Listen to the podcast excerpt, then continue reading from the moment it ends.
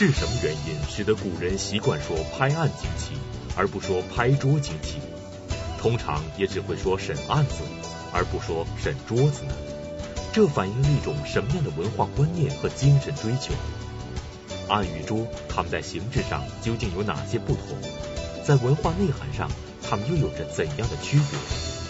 马未都先生早年的淘宝经历对我们有哪些启示？敬请关注案与桌的故事。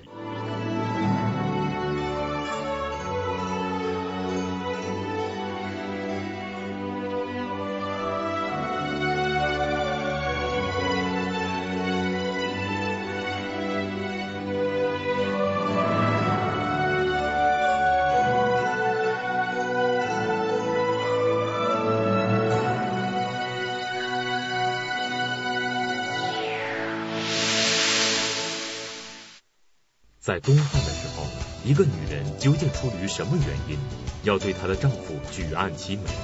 举案齐眉究竟说的是什么？为什么我们的文化中会有拍案惊奇，而没有拍桌惊奇？人们通常也只说审案子，而不说审桌子呢？案与桌之间为什么会有如此大的差别？这反映了古人的一种什么样的文化观念和精神追求？为什么两张同样都是画桌，却给马未都先生留下了截然不同的感受呢？马未都先生早年的淘宝经历，对我们究竟有着哪些启示？观复博物馆馆长、收藏家马未都走进百家讲坛，为我们讲述案与桌的故事。呃，我们上一讲讲的是中国的坐具，我们这一讲呢讲中国的这个跟坐具最紧密的家具——桌案。这个桌案是搁东西的嘛，所以它是一个盛放东西的一个家具，所以叫专业术语叫盛具。我们先讲一个故事啊，这个东汉的时候有一个名士啊，叫梁鸿。呃，梁鸿呢有气节，有文采，在当地呢非常有名。呃，他同乡呢有一个女的叫孟光。呃，就是呢，一心一意老想嫁给他，呃，长得也不好看，呃，肤色也比较黑，呃，这个有劲儿。嗯，史书上记载呢，他说他力举石臼，像个运动员，举重运动员。然后呢，他就到了三十了以后呢，还没嫁出去。这父母就问呢，说你怎么还没嫁呀？三十岁很大了，不要说是在古代，在今天三十岁没嫁出去的人，父母也得问，是吧？也得问为什么不嫁？他就说呢，我是非梁红不嫁。那么这梁红一听就高了兴了，说还有这样一个女子，那我就娶回来吧。我估计当时也就是请媒人牵牵线、搭搭桥，也没见过这人呢，就把这个孟光给娶回家来了。娶回家来以后呢，这孟光高了兴呢，描眉画眼儿，那紧着折腾。梁红一看见他以后呢，就不高兴了，就连着七天没有理他，他就慌了神了，就说为什么呀？你怎么娶了我不理我呀？他说你这个描眉画眼啊，不如素面朝天。我估计他心里也不敢说，你长得也不怎么好看，你怎么画也不好看，对不对？咱就不画了。那么咱就好好过日子。那么每天呢？这个孟光呢，就把饭菜准备好了，端到丈夫面前，举案齐眉。这就是举案齐眉的这个故事。那么举案齐眉这个成语呢，就变成了我们今天的相敬如宾的这么一个象征。这是一个跟案相关的故事，显得如此美好温馨。那么究竟什么是案呢？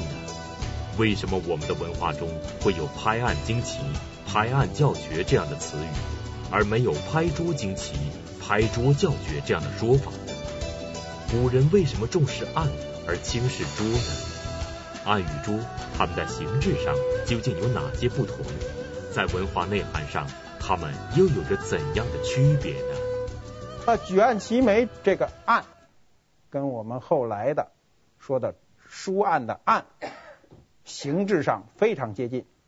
它当时是搁在一个托盘里，但你们注意，这个托盘是带足的，跟我们今天的托盘是不一样的。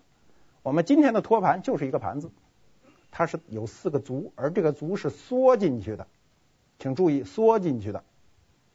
这种托盘今天日本还在用，日本很很愿意沿袭我们的古制。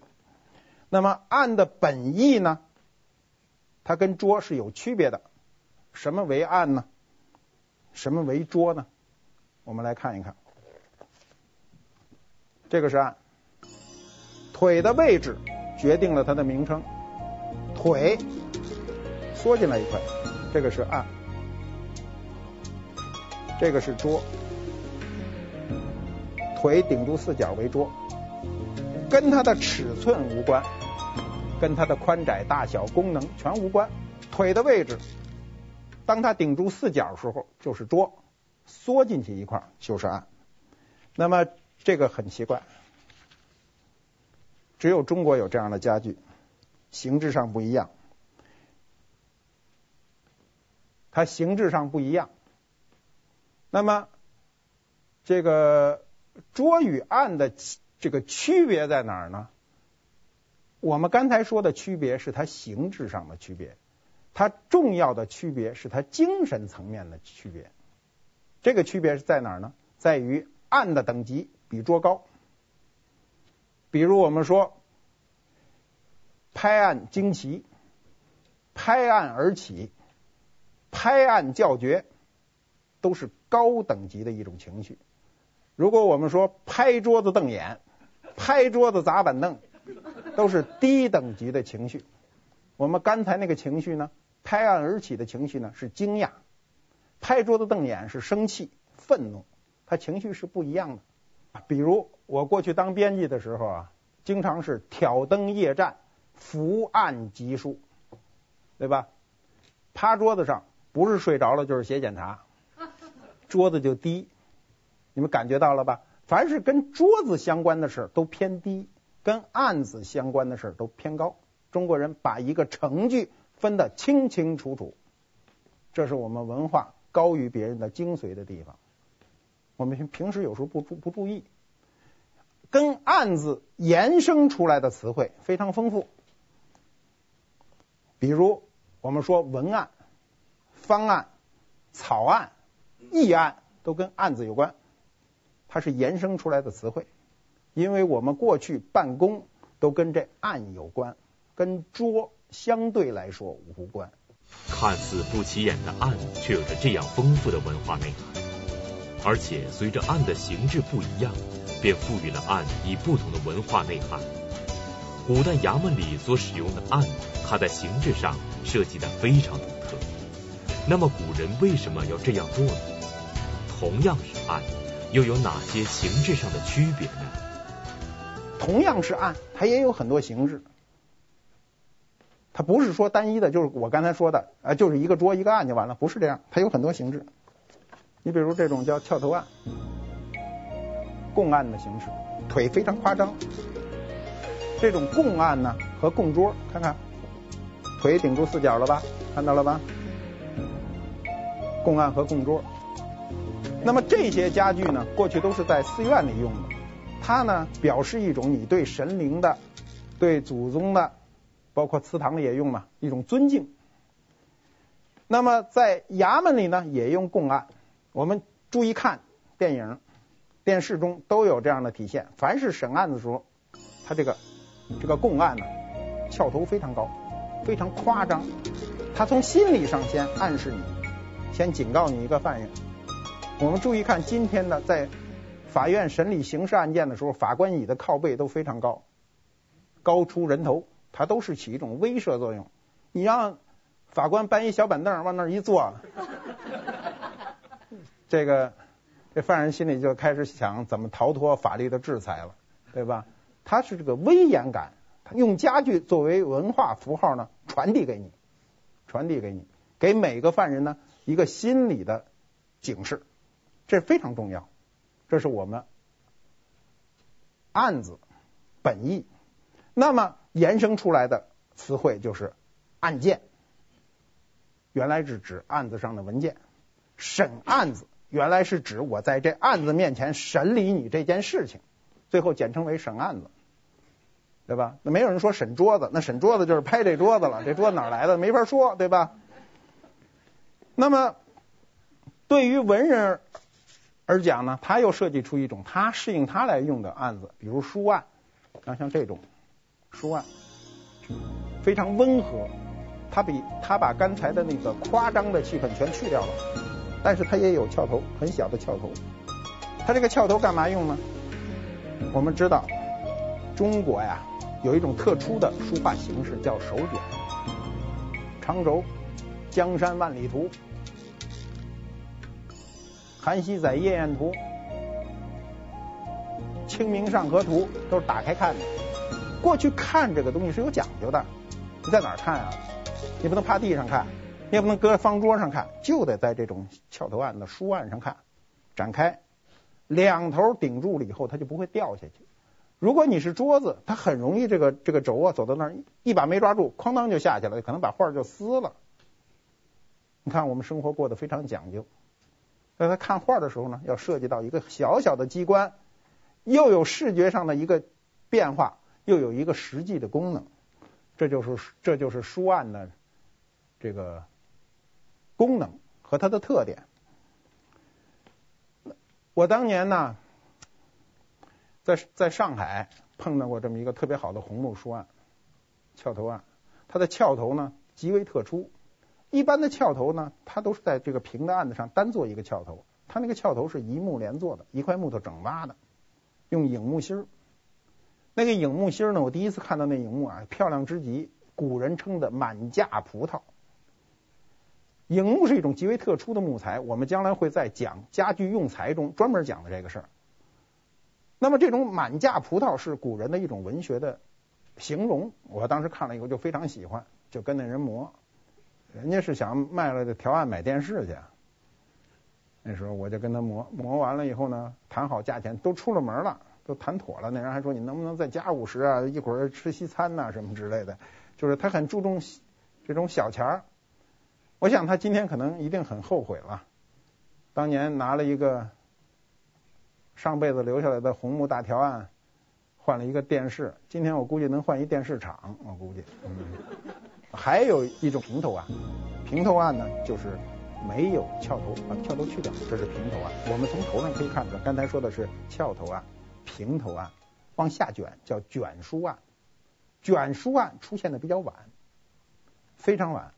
那么卷书案的形制呢，有很多种，这是其中一种，这是一种，它往下卷，它的它的趋势是往下走的。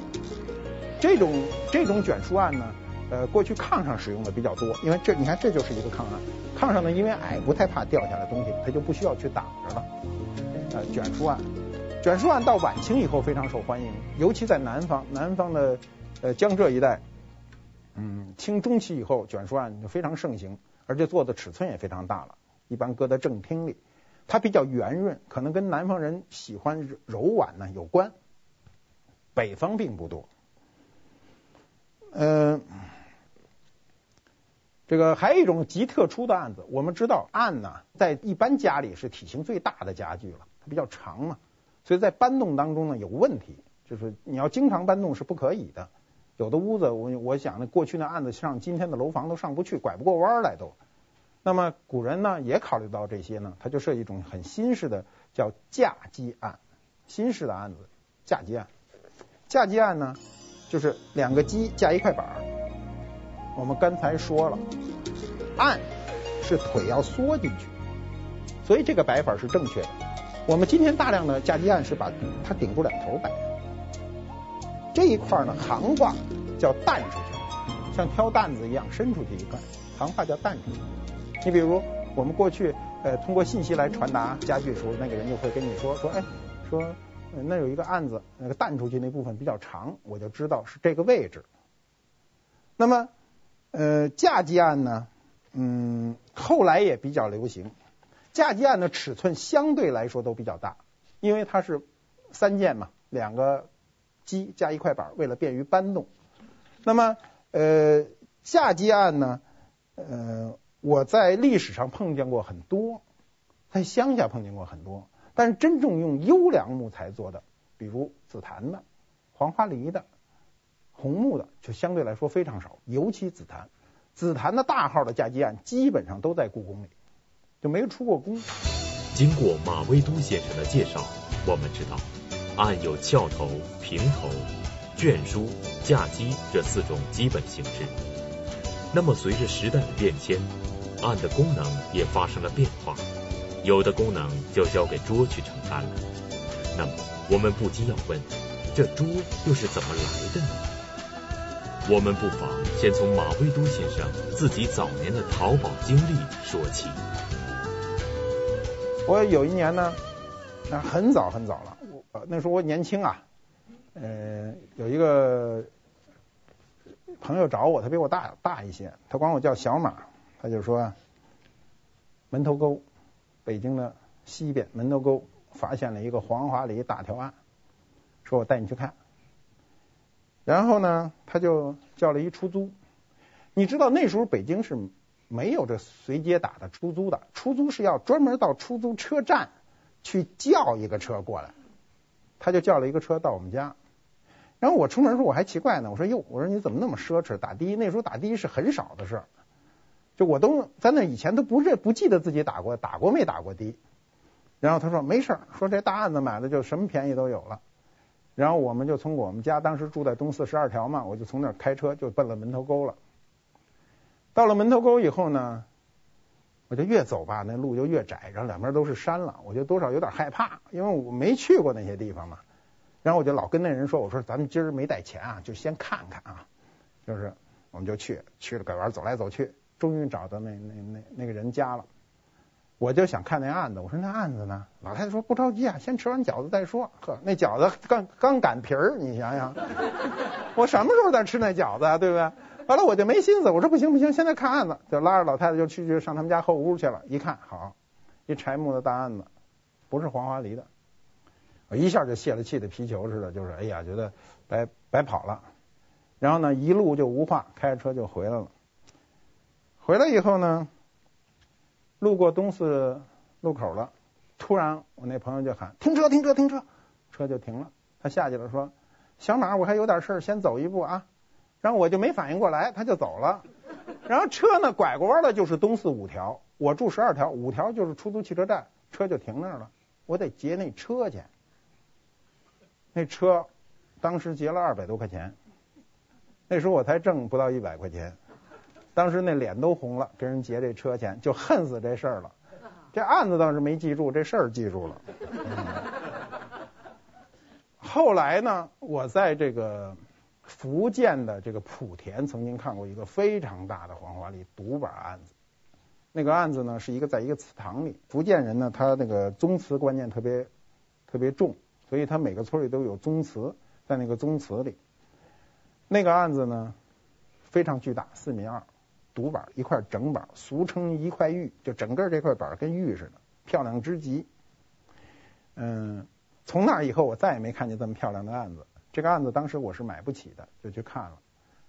嗯，我一想，哎呀，这一个案子几百年在这一个宗祠里，那么多人礼拜，然后最后呢，愣是拿出来卖，整个村里的人都在那个场院上坐着，然后把这案子抬到场院上去。人家买的人呢，一边点钱，经过全部村民举手，一人分一份，就把这案子卖了。这案子现在在哪儿呢？在美国丹佛博物馆里展览。我在去丹佛博物馆讲课的时候，就专门看过这个案子，非常震撼。可是当时我们的能力是没有办法去买这样的案子，这案子就经过了几百年的历史，在那样一个呃村里，在呃起着一种呃凝聚力的作用。被他们卖掉了，然后辗转，最后跑到美国。有机会去美国丹佛的人一定要去看看这样的案子。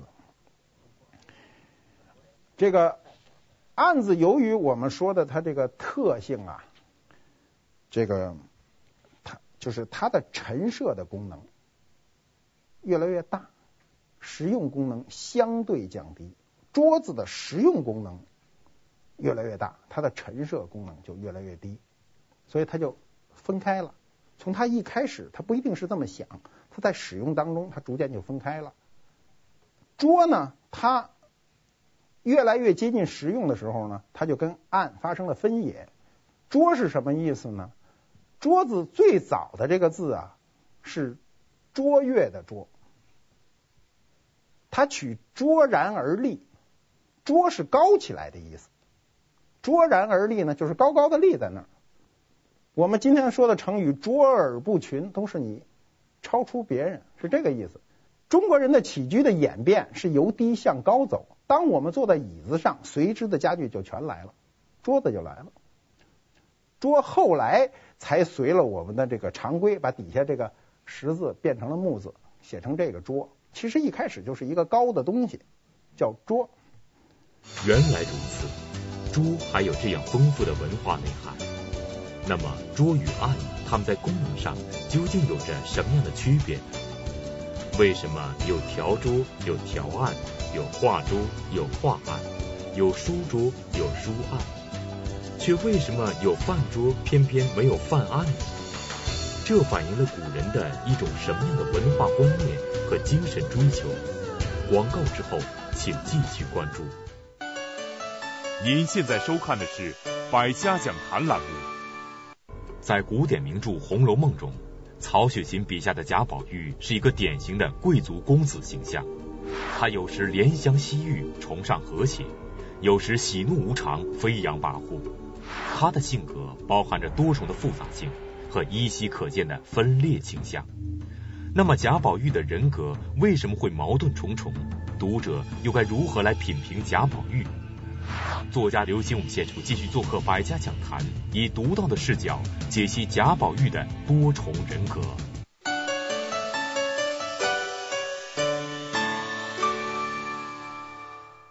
桌与案呢，大部分从功能上讲，大部分功能差距不是很大。比如我们有条桌，就有条案；有画桌，就有画案；有炕桌，就有炕案；有书桌，就有书案。但有饭桌就没有饭案，对吧？因为什么呢？因为吃饭这件事儿啊，在我们的生存中非常重要，但是从精神上它不是最重要。过去古人从文化上他比较鄙视这事儿，你不能天天去谈吃，你这人太低了。谈点文化，咱谈点梅花啊、兰花啊，谈点竹子，得谈点这雅的事儿，不能老谈这俗的事儿。所以吃的事儿呢，相对来说就比较低，那我们就在桌上完成，所以叫饭桌。另外呢，还有一种专门的桌子呢，这个名叫酒桌。酒桌呢，呃，顾名思义就是喝酒的。酒为什么酒桌是这个样子啊？非常古，你看啊，这现在不叫案了，看见没有？它叫桌，案形，这是不是案形？它为什么叫酒桌呢？是因为古代的人吃饭的时候一人一个案，就这个。你看那个早期的画上都是这样。那么一人一个桌子上吃饭，就是这样酒桌。因为我们说了，吃饭是个低的事儿，喝酒是个比较低的事儿，所以即便他用案子吃了这个饭，喝了这个酒，他也不叫他案，他就叫他桌，所以叫不能叫酒案，就叫酒桌。所以只有在酒桌这个名称中，它是个特例，它不遵循科学的原则。科学的原则，这应该叫案，对吧？古人吃饭的桌子，大部分是方桌。为什么方桌呢？跟我们吃饭的制度有关。我们早年是分餐制的民族，我们一人一份。为什么有举案齐眉啊？他是分餐。那他俩当时这个梁鸿和孟光要是共餐，那也犯不着我举着你吃，然后你举着我吃，这没法吃，对不对？当时是分餐，我举一份给你，我这还有一份。那么方桌叫八仙桌，不俗称礼俗之极。八仙桌怎么来的？今天都不知道，没有专家能解释这件事。那可以推测，大概是在晚明时期啊，嘉靖的时候。我们知道嘉靖皇帝是一个非常崇尚道教的皇帝。啊，八仙呢肯定是道教那八仙嘛，铁拐李、韩湘子嘛，就这些人嘛。那一边坐两个，正好能坐八个人。其实我们的八仙桌坐上八个人是非常拥挤的。我见过一个超大的八仙桌，一边能坐四个，十六个人围着这桌子上吃饭，我一次我就看呆了。这桌子有多宽呢？大概有两米多直径。那么是在一个寺院里，所有的僧人在那吃饭，他僧人是分餐制才能坐在这方桌上。这么大的方桌，要是摆上菜呀，我估计得爬上去才能够着，对不对？他够不着，所以呢，他这个这种极为特殊的情况，只能在这个寺院里看到。当时我还想买那桌子呢，我说哟，天下第一桌呀！那后来跟人一说，人家说这不可能卖，这是我们天天吃饭用的啊，就围着吃。八仙桌呢，我们一般一般来说它是吃饭的一个专用专属桌子，但是呢，后来在这个呃中国人的家庭陈设中呢，放在了中心地位，就是一般都是身后一个条案，一个八仙桌，一边一个太师椅。他为什么把八仙桌搁在正中呢？是因为八仙桌在椅子的面前能伸出一块，然后手搁在那儿的时候呢，人不人互相之间聊天的时候呢，不正式。中国的文化是这样，你看人家说话，直对人家眼光说是不尊重的，是稍微得偏一点。外国人、西方人认为你得盯着人家说话，你不看着人家是不尊重的，这是文化的一个差异。八仙桌在南方呢，它不叫八仙桌，它叫方台。南方人很容易把这个东西叫台，那么这个台呢，很有可能呢，就是受这个宗教的须弥座那个影响，所以它叫台。这个台字呢，影响到北方呢的词汇当中呢，就是说写字台。写字台是个桌形，我们一直说过桌呢，他认为的偏低，所以呢，它又不是个案形，那东西你叫写字案也不行，所以只好叫写字台。所以他就借用了南方这样一个称谓，写字台是今天非常流行的一个名词了。嗯，那么它呢就比较的西化。我们古代我们自己是有类似的家具的，我给大家看看这个样子，就这个样子。这个桌子呢，这个南方人叫马鞍桌，像马鞍子一样挎在上面；北方人叫搭连桌，说的都是一类的东西。这是我们写字台的设计的一个前身，嗯，但是我们今天的写字台大部分是活的，就是这两个都是可以活拿的，面是单搁的。这是明代晚期的，呃，这种品种呢，在这个中国的这个名式家具里也是非常罕见的。这个方桌呀，方桌它是主次啊，尊尊卑它能分出来。你比如它对着这个门呢，这个位置呢应该是主位，它会分。后来呢，就出现一种桌子是圆桌。圆桌呢，它是不分的。圆桌是一个非常西化的概念。比如我们有圆桌会议啊，政治上开圆桌会议的时候，就要回避这个主宾地位，就是说大家都是在一个等级上开会议，叫圆桌会议，这是政治词汇了。那么呃，我们古代的圆桌呢，也也有多种形制，但是比比较常见的就是这种形制。南方人俗称叫百灵台。它为什么叫百灵台呢？你养过百灵鸟的人都知道，这个百灵鸟是不上架的，它是在地上跑的，所以呢，它在这个这个鸟笼子当中呢，要竖起这么一个圆台，那鸟站在上面引吭高歌。养过百灵的人都知道这这个鸟的特性。那么，呃，百灵台呢，呃，是一种很形象的叫法，而且也显得非常有诗意。这就是我们的圆桌，真是出人意料。看似不起眼的桌子，竟然有着这样的文化内涵。那么，同样是画桌，为什么有一张画桌使得马未都先生提起它来就感慨万分呢？而另外一张画桌，为什么使马未都先生产生一种非常奇特的感觉呢？一张桌子就是一张桌子，怎么还会有半桌之说呢？这半桌又是怎么来的呢？桌子的这个这个品种是根据它的功能表明它的存世量。你比如呃画桌，画桌呢相对就特别少。我们刚才说过哈，就是画桌一定要宽，要不你画画嘛，铺上宣纸一定要宽。画桌呢，因为过去有文化的人跟今天比较起来要少得多得多，能认字的人就很少。今天大部分城里人都认字，过去不是这样。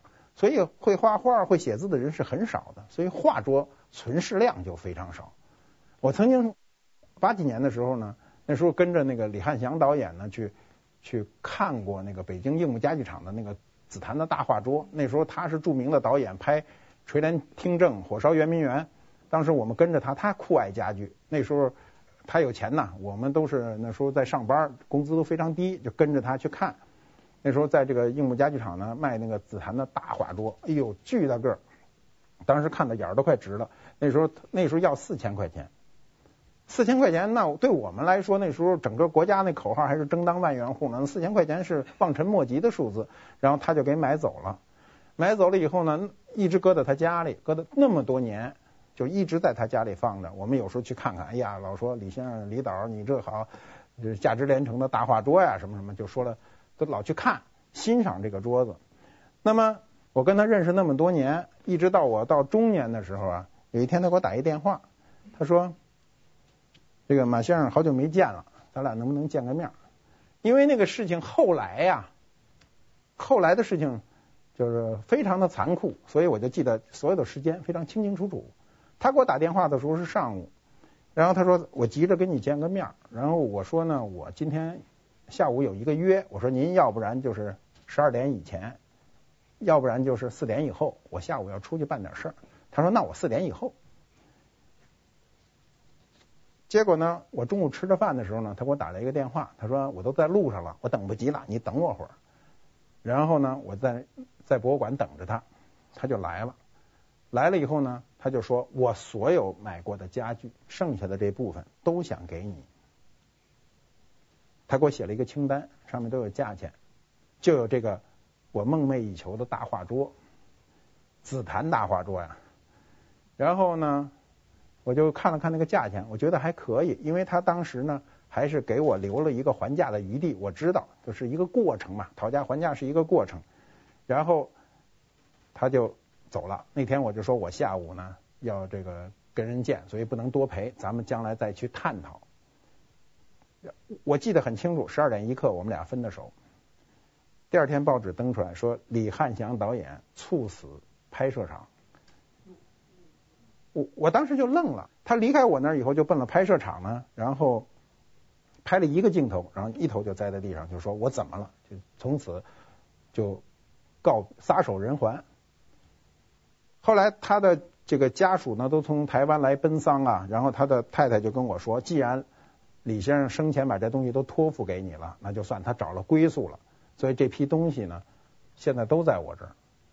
有那张著名的大画桌，宽度呢是迄今为止能查到全世界这个所有的紫檀画桌类最宽的一个画桌，没有比这个再宽的，将近一米。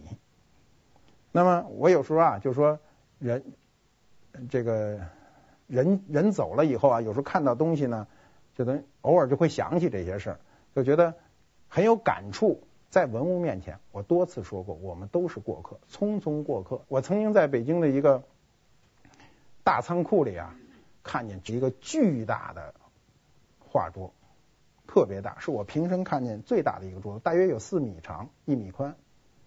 我第一个感觉就是，这上面可以睡觉。那我当时呢就想把床扔了，睡在这个画桌上。我睡在这画桌上还有理论根据呢。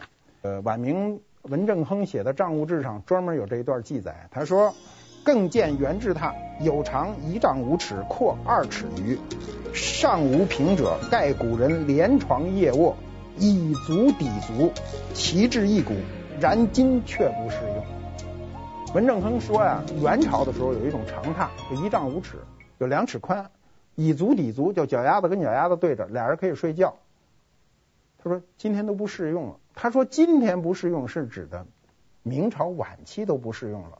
你说我都这会儿了还买这么一床，我想来想去也没买。再说呢，我想当床的那桌子有九十多公分高，每天爬上爬下的，确实也是心理障碍。后来就把它给放弃了。至今想起来非常的后悔。还有一种桌子是临时性用的，它叫半桌，这个名字就很很有意思。半桌，半桌干嘛用啊？拼桌用。古代也有这桌子不够用的嘛，比如拼在画桌上就更更长一点，两个半桌拼一起就是一方桌，跟方桌一拼呢就可以多多坐几个人。所以半桌的功能呢，它主要都是临时性的，就临时性讨好，这就是半桌。那么，嗯。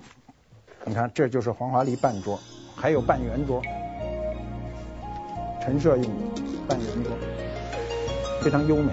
这种桌子一看就是增加室内的装饰装饰气氛。这是三足的，有四足的。半圆桌也可以对成，也可以对成一个圆桌。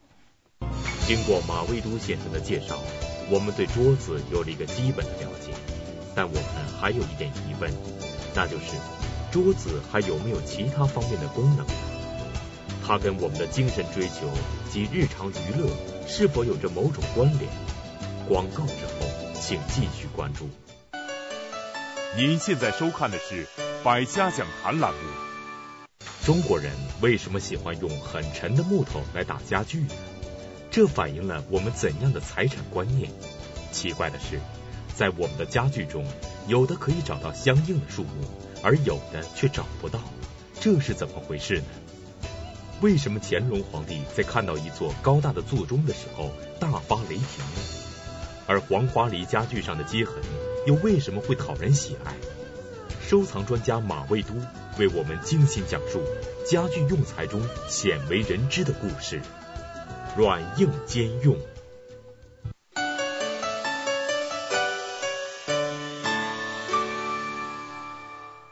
桌子呃，跟我们的生活当中呢，还有一些就是其他的功能，比如我们下棋要有棋桌。中国的人在明代的时候生活非常好，晚明的时候我们讲过哈，晚明的人的生活，百姓的生活是非常富足，起码是江南这个富庶地区非常富足，所以琴棋书画这个事儿非常流行。那么棋桌呢，中国的棋桌呢，在那时候就应运而生。棋桌有很多种，有专门下棋的，还有。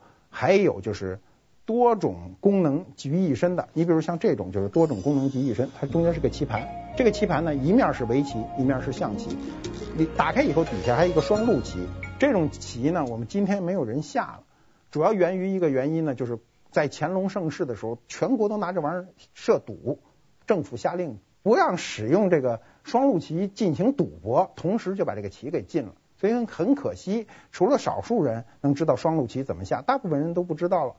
那个棋子儿就是像一个酒瓶子，双陆是指两个陆地嘛，双陆。那那个棋子儿就跟个酒瓶子一样，很好玩儿。我见过那种棋子儿，过去那个那个地摊上经常有那种废弃的那种棋子儿，很多人认为是按摩用按摩用的，其实不是，就是双陆棋子。我们今天娱乐的方式非常多，过去的娱乐方式非常少。棋类是一个非常益智的这个娱娱乐方式，我们今天大部分都归为了体育了。你像围棋啊和象棋都已经变成了体育的一种赛事。呃，再有就是比较特殊功能的这个琴桌啊，琴棋书画、弹琴呐、琴桌做的就也是形制比较多、比较优美的，像这种下卷式的琴桌啊，非常优美。这都是宫廷的，一米多长，整根琴那么长，弹琴用的琴桌。再有就是牌桌了，牌桌就比较晚了，跟我们老百姓非常贴近啊。四面抽屉，搁点码子，搁点准备书的钱都搁里头，是吧？嗯，牌桌你们注意，牌桌的底部都是封死的，双层的，防止坐地。底下玩点手脚是吧？嗯，都不行的。我们下一讲讲中国人储物的家具。谢谢大家。在我们每天司空见惯的柜子里，究竟藏着怎样的秘密？它的前世今生究竟有过怎样曲折的故事？在漫长的中国历史上，都曾经有过怎样奇形怪状的柜子？而迄今为止，中国最大的柜子又藏在哪里？收藏专家、观复博物馆馆长马未都先生。与您一同从平凡的柜子谈起，讲述这平凡柜子背后的传奇故事，揭示中国柜子的前世今生。敬请关注马未都说家具收藏之香柜传奇。